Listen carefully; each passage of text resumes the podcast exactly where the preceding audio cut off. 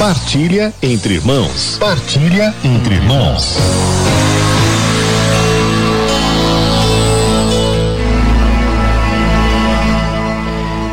Santa Teresinha do Menino Jesus e da Sagrada Face, rogai por nós. Hoje, 1 de outubro, iniciamos o mês missionário. A igreja no Brasil vive todos os anos este mês como mês das missões. Esse mês se inicia com o dia da padroeira das missões, Santa Teresinha do Menino Jesus. Agora, por que, que ela é padroeira das missões? Antes dela, já havia um padroeiro das missões, que é um grande missionário, que percorreu diversas terras em missão, pregador do Evangelho, São Francisco Xavier. Então, não precisa pensar muito para saber por que, que São Francisco Xavier é padroeiro das missões. Ele foi um grande evangelizador, de fato. Percorreu muitas terras para levar o evangelho.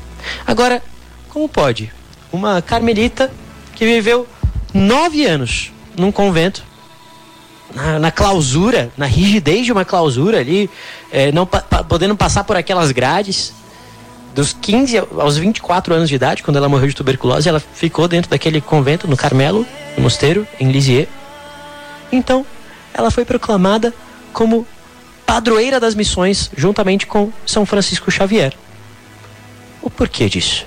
Qual é o porquê disso? Acontece que Santa Teresinha tinha uma alma missionária, como nós cantamos naquela canção. Senhor, tenho alma missionária. Ela tinha de fato alma missionária. Veja o que ela mesma escreveu sobre, sobre a sua vocação.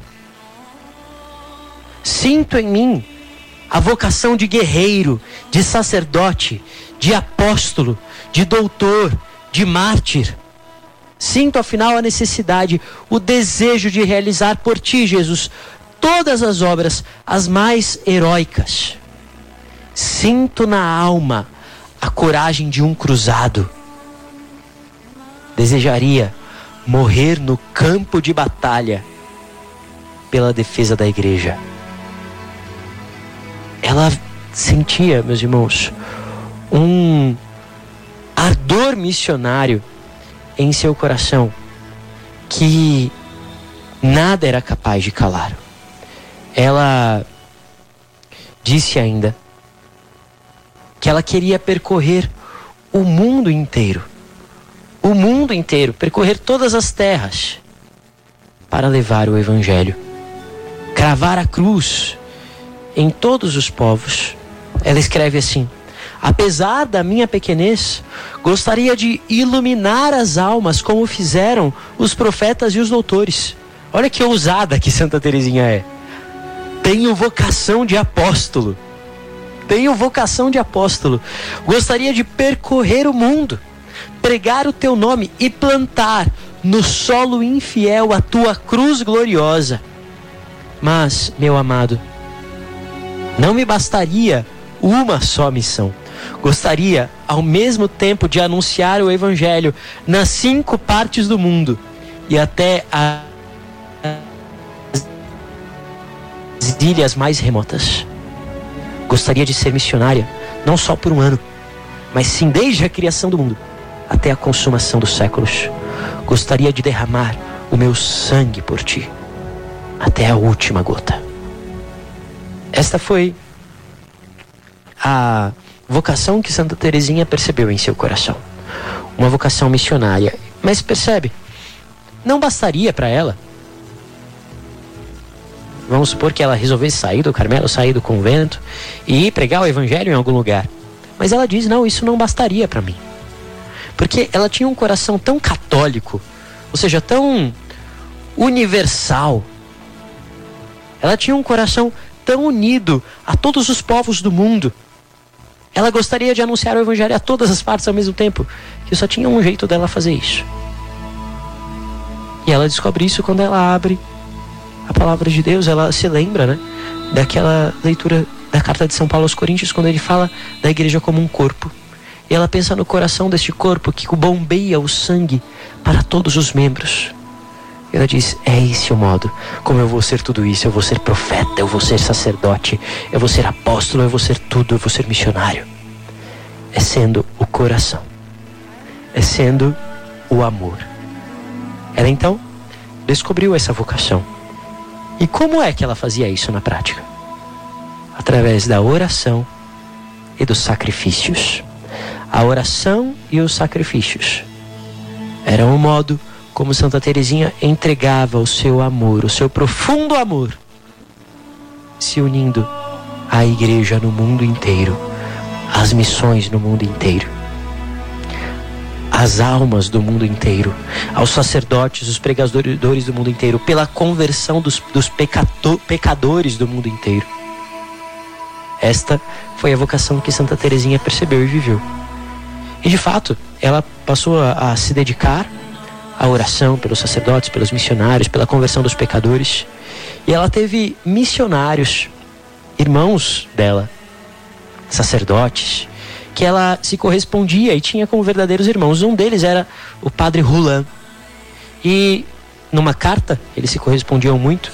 Numa carta ao padre Roland, ela escreve assim: Sentir-me-ei verdadeiramente feliz por trabalhar convosco na salvação das almas. Foi com esta finalidade que me fiz carmelita.